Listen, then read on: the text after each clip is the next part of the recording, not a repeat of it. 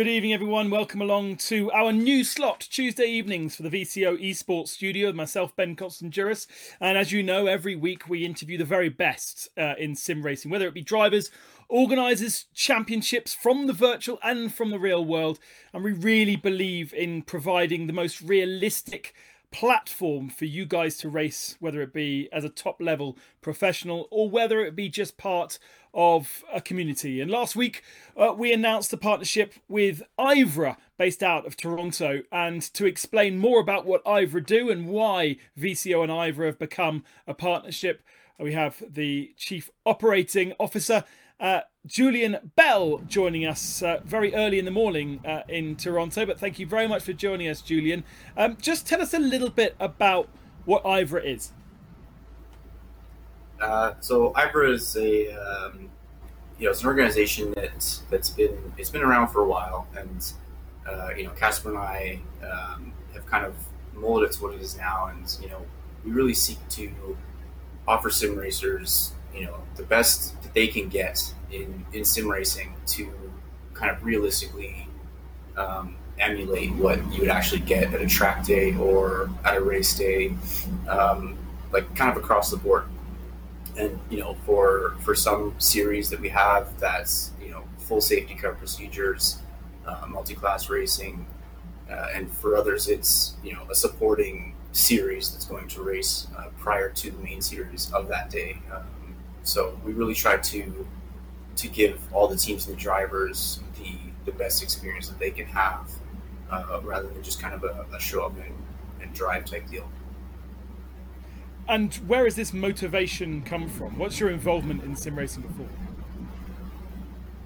Um, I think you know, for me personally, I've always been um, a really competitive guy. I've played, uh, you know, competitive sports at high levels, uh, kind of throughout my life. And you know, once you're once you're done school, done university, and you don't have the the regular things you might have, you start to look for for other stuff to kind of fill that void and you know, have teammates, have competition, and stuff like that. And you know, that's how I got into it. Uh, and you know, Casper has you know always been a motorsport enthusiast uh, and loves racing himself. And so, you know, collectively, uh, you know, we raced together for quite a while. Uh, won a championship ourselves uh, in DGFX, which was uh, part of the former Ivra. Um, and so, you know, we kind of looked at it and and said, you know, like we believe that we can put a package together that uh, reflects what we would want to have uh, during race day, uh, and that you know is something that we think that a lot of other drivers want to have too. Uh, and so, you know, and seeing you know people continuing to come out, um, and you know our own competitive and motorsport passions, I think collectively that's what kind of drives us to keep going and to keep producing uh, you know the best service that we can. And I mean, there's so many organisations that put together uh, races on iRacing uh, every day of the week. What kind of makes Ivra stand out? Yeah, I think um, it's good because you know in iRacing um, you have you have a lot of uh, different options, right? And everybody likes and prefers different things. Uh, you know, for some, it's it's the arrive and drive mentality. You know, some people, uh, it's just it's fast lap after fast lap, and they're they're happy to do that. Um, you know, and that's the great thing is that you know there's something that fits everybody and what they want to do. Um, you know, I think for us personally, uh, what sets us apart, and you know, what motivated me to to start in endurance racing, because honestly, when I started with sim racing, I didn't think endurance racing uh, or GT cars or GTE cars was what I was going to be interested in driving. I thought it'd be open wheel because I was like F1 growing up, right? Uh, but then you're introduced to something new and you realize like there's a whole different strategy involved.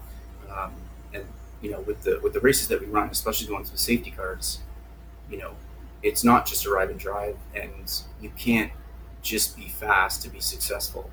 Uh, there's so much strategy involved in so many different ways uh, throughout the race. And you know, you you need spotters, you need uh, somebody that's doing strategy for you, if you're going to actually do well, um, which kind of goes back to that trying to simulate and emulate what what an actual race day in an endurance series would look like for people.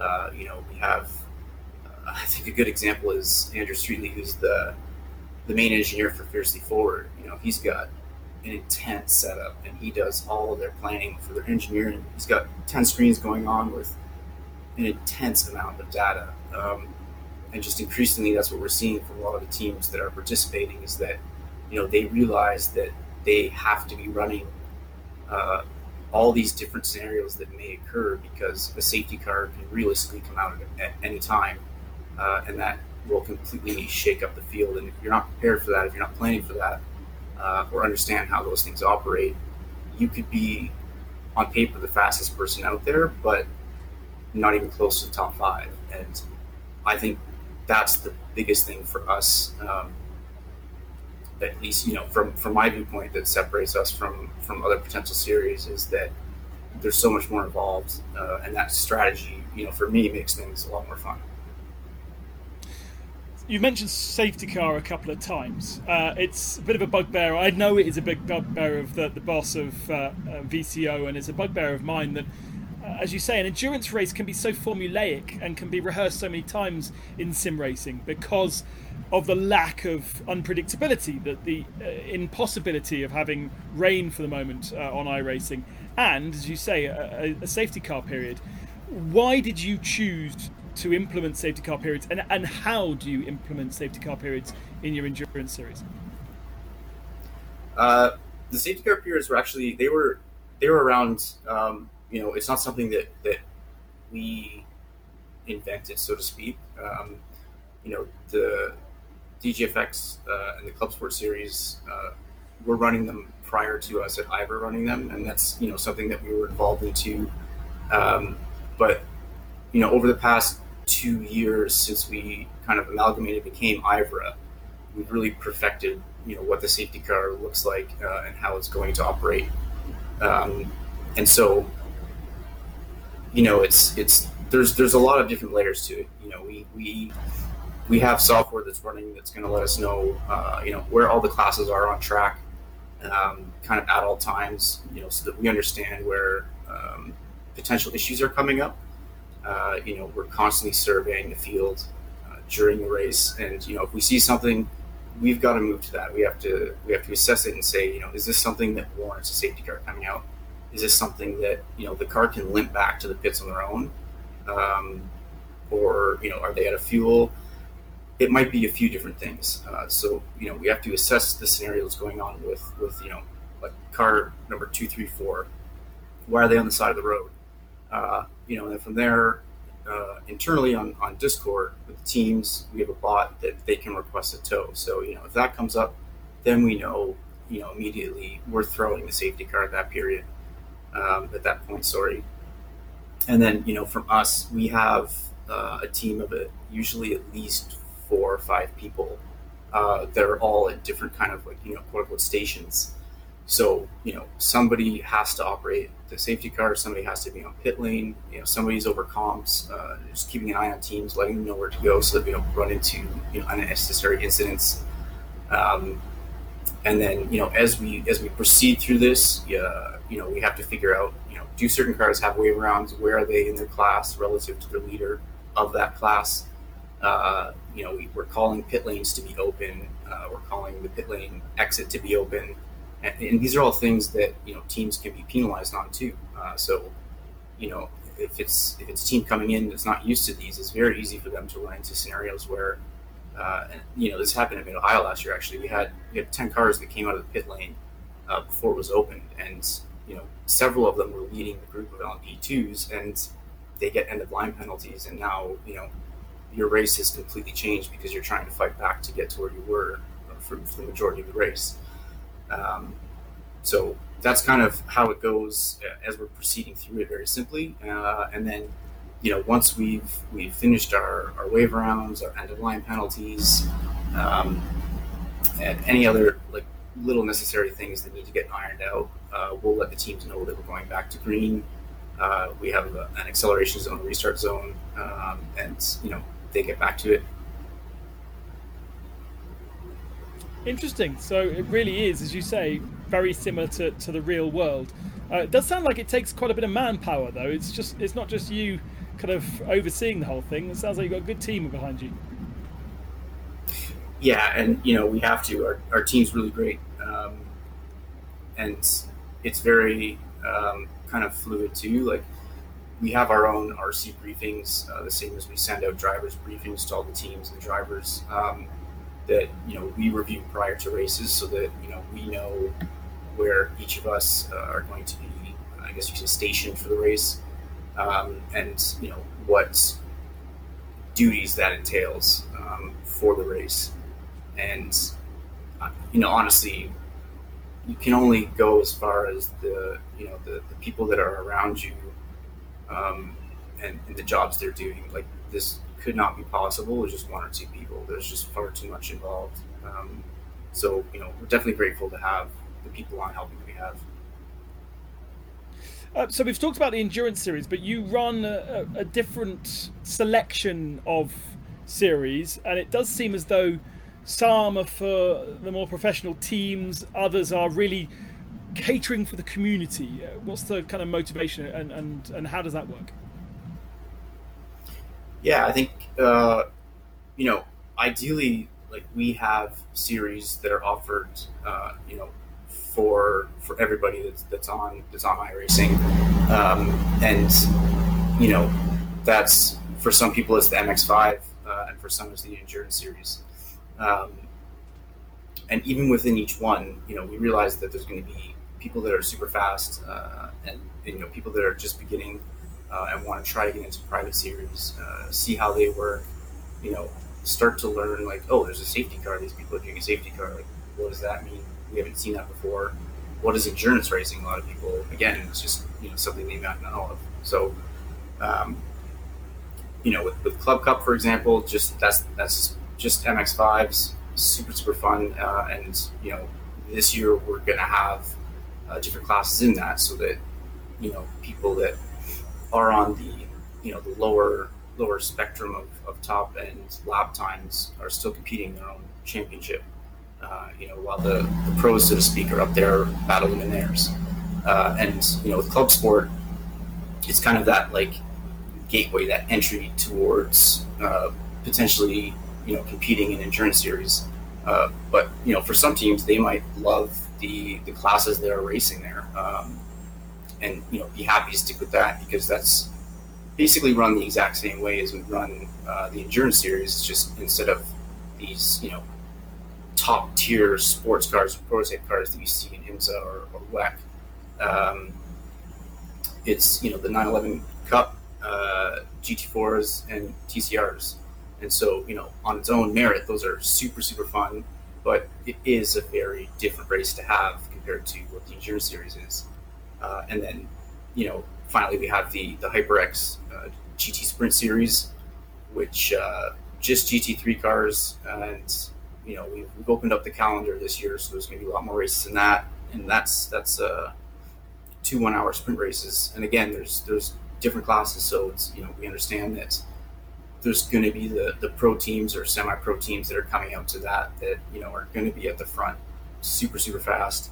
Uh, but you know these these more am sided teams can come in and still compete on the grid with them in their own championship. Uh, and then the the triple crown which is uh, one that we just started this year um, and hopefully the uh, the second one is going to get up and running in December at Silverstone is a 24 hour race that's us you know fully on board ourselves for safety car periods, full race control, live stewarding, um, which again is just a completely different challenge for teams and drivers. You know, iRacing official series or official races they have their 24 hour events, but again it's the kind of arrive and drive type deal. Um, you know, obviously intense practice going on, but uh, basically it's can I stay alive, not get damaged, and consistently drive fast and that that's practically it, right? You run away from people and you're safe at the front. Uh, but you know, doing a 24 hour race with with a full safety car period, full race control and stewarding, you know, you take 10 minutes of damage, 13 minutes of damage, you are still fully and completely in that race, um, and would have no time getting back to the lead pack. So uh, I think that's kind of the, the spectrum that we offer and, and why it's good for kind of really anybody in the service. Sounds really, really interesting. Um, so finally, just let's talk about the partnership with VCO uh, and how it came about and, yeah. and what why it's important for, for you guys. Um, you know, VCO VCO is somebody that, that you know we uh, I guess you say grew up watching uh, in sim racing. It's it's you know this this big name that you see on everything, uh, and you know, it's always doing and involved with some pretty cool stuff. Uh, and so you know, as we grew this year, um, you know, we started to to look more for for ways to uh, you know support our growth and support what we were trying to accomplish. Um, and I think the really the uh, the charity event that, that you guys put on a while ago um, was one of the main things that kind of kicked that off for us. Um, you know, Florian, Florian and I got in touch shortly after, and you know, realized that together we might be able to, you know, keep uh, pushing forward in the community, um, and uh, you know, just further pushing what is possible in sim racing and what can be offered to sim racers that just help to fully realize that that emulation and simulation of, of race days, um, which is really cool and something that we're really looking forward to. And they'll be broadcast, uh, almost all of the races, I think, are broadcast on our VCO channel. So there'll be plenty of high quality production value in, in everything that uh, you guys are doing. And the uh, anybody who joins and, and, decides to race will get great, uh, great coverage as well absolutely. Super, super stoked about that. Um, yeah, I think you know it'll. We'll have we, have all had Race Spot partnered up for us with the broadcast, and you know they do a great job. And then you know to have that further hosted through VCO on, on all of your different platforms, it's it's going to be you know great for for everybody involved. Uh, you know to be able to to watch it on so many, I guess, different platforms to reiterate, but uh, in different ways. Uh, really, really looking forward to, to what's to come in this upcoming season you guys. Right, for anybody therefore that's watching this this evening and goes, "Oh, I didn't know about that. How do I um, how do I learn more?" You've done a very good job of giving us all the information, but uh, is it all written down somewhere? Is there a website that we can uh, to, can log on and register? Yeah, if you if you head over to uh, uh, you know, it's, it's super, super simple there to, to find each of the different series, the regulations that are for those series, um, and really anything else that you might be interested in. Uh, and, you know, for each of those, you'll see a Discord link as well. Uh, we just have one server now. So, you know, if you find one, you're going to the right place. And, uh, you know, any of, any of uh, Race Control or Casper myself are always happy to answer questions uh, and kind of, you know, direct people in the right uh, way, right place so that, you know, they kind of find what they're looking for. Looks like you're going to be very, very busy the second half of this year and into next year. Uh, Julian, thank you very, very much for joining us here on VCO. Um, it's been a pleasure to chat to you. Glad to be by. Thanks a lot for having me, guys. So here on the chat show, every week we have a different uh, guest, and we never really know who it's going to be. So make sure you tune in every Tuesday from eight o'clock, and of course rewatch everything on our YouTube channel. All fifty odd broadcasts uh, are up there for your delectation. And if you do want to get involved uh, with Ivra, then it is ivraleague.com. Um, I'll be heading there right this second to see if there's anything that fits my bill, although I'm a bit rubbish. So until next week enjoy your sim racing, and bye bye.